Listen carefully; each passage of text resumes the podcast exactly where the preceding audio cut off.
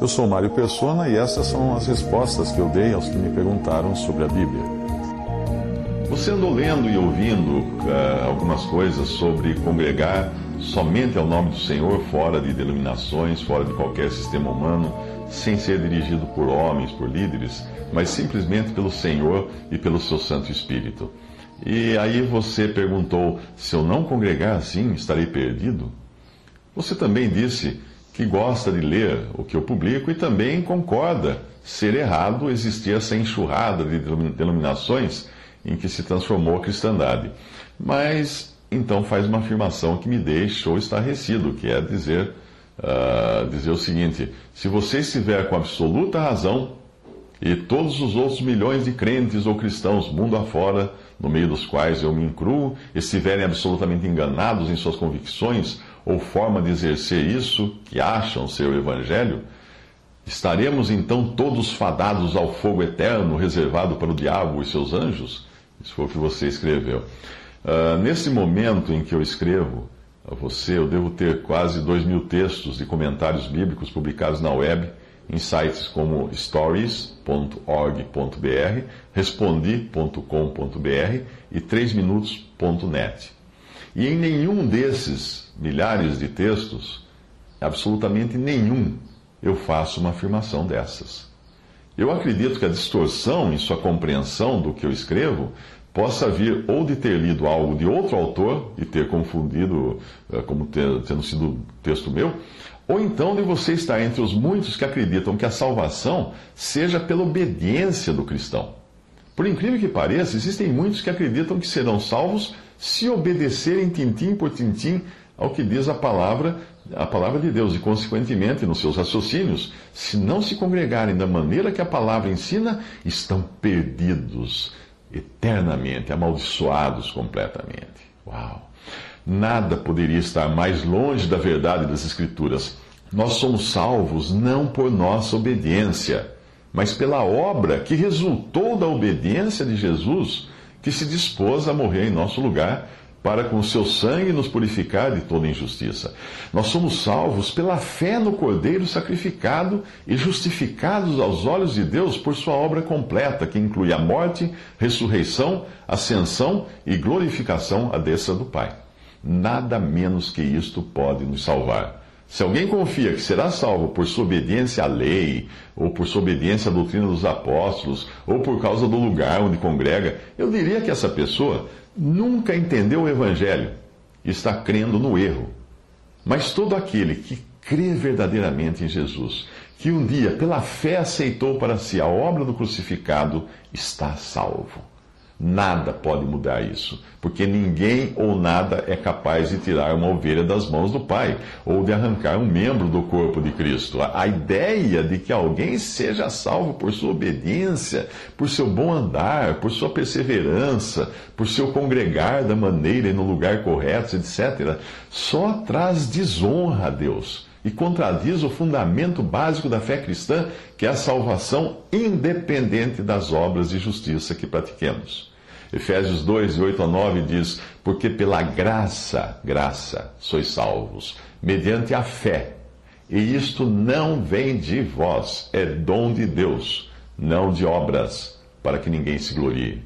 Por essa razão que eu fiquei perplexo ao ler o que você disse, como se eu insinuasse nos meus textos que aqueles que não estiverem congregados do modo como eu creio que a Bíblia ensina, estariam, como você escreveu, fadados ao fogo eterno reservado para o diabo e seus anjos. Uau! Se eu dei a entender tal aberração em algum dos meus textos, por gentileza, aponte onde você leu para eu corrigir isso imediatamente.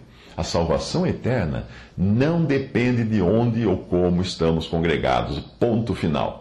Eu sei que muitas denominações pregam exatamente o contrário, dizendo que se alguém deixar a sua igreja, no caso, igreja, ele quer dizer denominação A ou B, está perdido eternamente, ou se voltar as costas para o pastor de tal igreja, está pecando contra o Espírito Santo. Pois eles ensinam que o pastor prega inspirado pelo Espírito e desprezar o seu ensino equivale a blasfemar contra o Espírito Santo. Acredita que já ouvi até esse raciocínio de um cristão? Tal raciocínio é perverso Pois basta buscar a data em que aquela denominação foi fundada para perceber que nenhum dos apóstolos e discípulos dos quais nós lemos, que nós encontramos no Novo Testamento, jamais pertenceu àquela denominação. Quando alguém fala que pertencer a uma determinada denominação ou igreja, como falam, eh, é o único modo de salvação, antes, antes da, da fundação dessa denominação, então ninguém foi salvo. Dizer que alguém é salvo por congregar na denominação é dizer que durante 1500 anos ninguém foi salvo. Eu digo isso porque o protestantismo denominacional, tal qual nós conhecemos, começou a surgir pouco depois do ano 1500. E ainda assim, muito mais como partidos eh, ou diferenças entre pessoas do que como denominações organizadas. Até então, todos falavam simplesmente da igreja, e nem mesmo Lutero criou outra igreja, além da que todos consideravam existir. Dizer que é o modo de congregar que nos salva é insultar a Deus e desprezar o sacrifício de Cristo feito uma vez, acrescentando a esse sacrifício uma obra humana como meio de salvação. Não é diferente de dizer que o batismo salva, pois os que afirmam que o batismo salva não perceberam que isto implica em se precisar de um segundo Salvador, além de Cristo. É. Ou seja, a pessoa que batiza vai, ter, vai ser o segundo Salvador. Se faltar essa pessoa para batizar, a alma está perdida. A nossa salvação é única e exclusivamente assegurada pelo sacrifício do Cordeiro. E será o Cordeiro de Deus, e não algum batismo, homem ou denominação, que será adorado e exaltado nos céus. E será também ele o alvo de toda a gratidão dos salvos naquele dia em que homem ou obra humana alguma, por mais digna que seja, poderá ofuscar a glória do Cristo de Deus.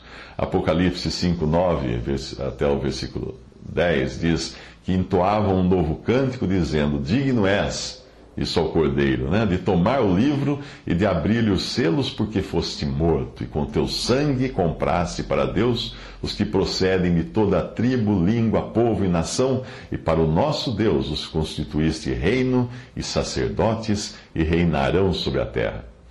Então quer dizer que alguém que tenha crido em Jesus como Salvador e verdadeiramente levado, uh, lavado pelo sangue de Cristo, uh, e levado, encaminhado pelo Espírito Santo ao genuíno arrependimento, pode ser salvo sem congregar em lugar nenhum?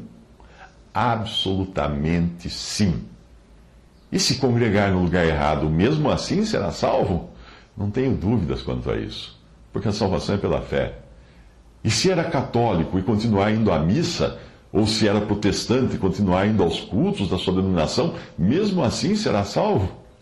Ele será apenas um dos milhões de salvos genuínos que perdem muitos privilégios por estarem adorando no lugar errado e na maneira errada. Mas eu tenho certeza de que muitos deles serão, são infinitamente mais piedosos do que eu e estão agradando ao Senhor muito mais do que eu em muitos aspectos de suas vidas, vivendo uma vida de piedade e comunhão com o Pai, da qual eu tenho até uma santa inveja de alguns. Portanto, a salvação não depende de onde ou como você congrega, mas unicamente do sacrifício de Cristo. Entendeu?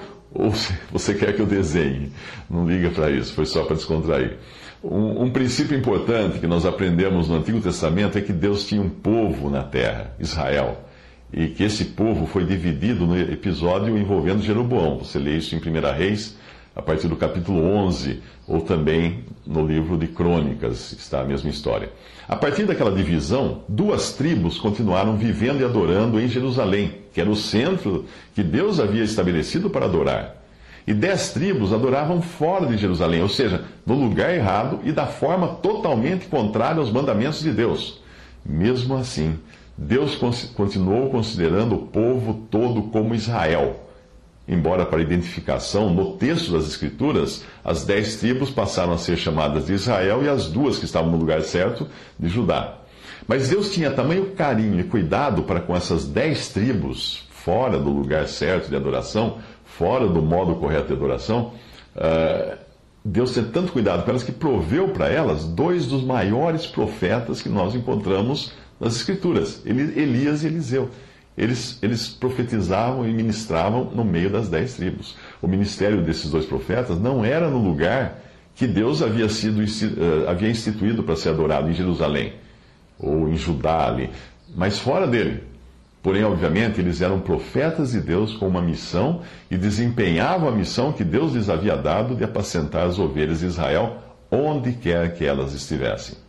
Mas repare que quando Elias constrói um altar, o qual depois Deus aprova, fazendo descer fogo do céu para acender o holocausto, Elias não coloca ali apenas duas pedras para representar Judá e Benjamim, as duas tribos que permaneceram no lugar divinamente indicado, e nem dez pedras para representar as tribos para as quais ele, Elias, ministrava. Uh, Elias faz um altar de doze pedras, pois era assim que ele enxergava Israel e era assim também que Deus via o seu povo, mesmo que dividido. 1 Reis 18, de 30 a 32 diz: Então Elias disse a todo o povo: Chegai-vos a mim. E todo o povo se chegou a ele. Elias restaurou o altar do Senhor, que estava em ruínas, tomou doze pedras, segundo o número das tribos dos filhos de Jacó, ao qual viera a palavra do Senhor, dizendo: Israel será o teu nome. E com aquelas pedras edificou o altar em nome do Senhor. Portanto, hoje, quando Deus olha para o testemunho cristão no mundo, ele vê um só corpo. E este é o corpo de Cristo, formado por todos os que foram lavados pelo sangue do Cordeiro e irão habitar na glória. Infelizmente, e para desonra do nome de Jesus, esses membros estão divididos, espalhados por milhares de denominações, mas todas essas organizações, templos, seminários, altares, ou seja lá os nomes que os homens deram a isso, ficarão aqui na terra quando Cristo vier buscar a sua igreja. Porque a sua igreja não é uma organização ou um grupo específico de cristãos. A sua igreja, e glória a Deus por isso, é a sua noiva. Aquela que Cristo comprou com seu sangue derramado na cruz. Se você foi comprado por esse sangue, então você é tão membro do corpo de Cristo quanto eu ou qualquer outro, mesmo que esteja neste mundo e mesmo que neste mundo nós estejamos divididos por paredes criadas por homens.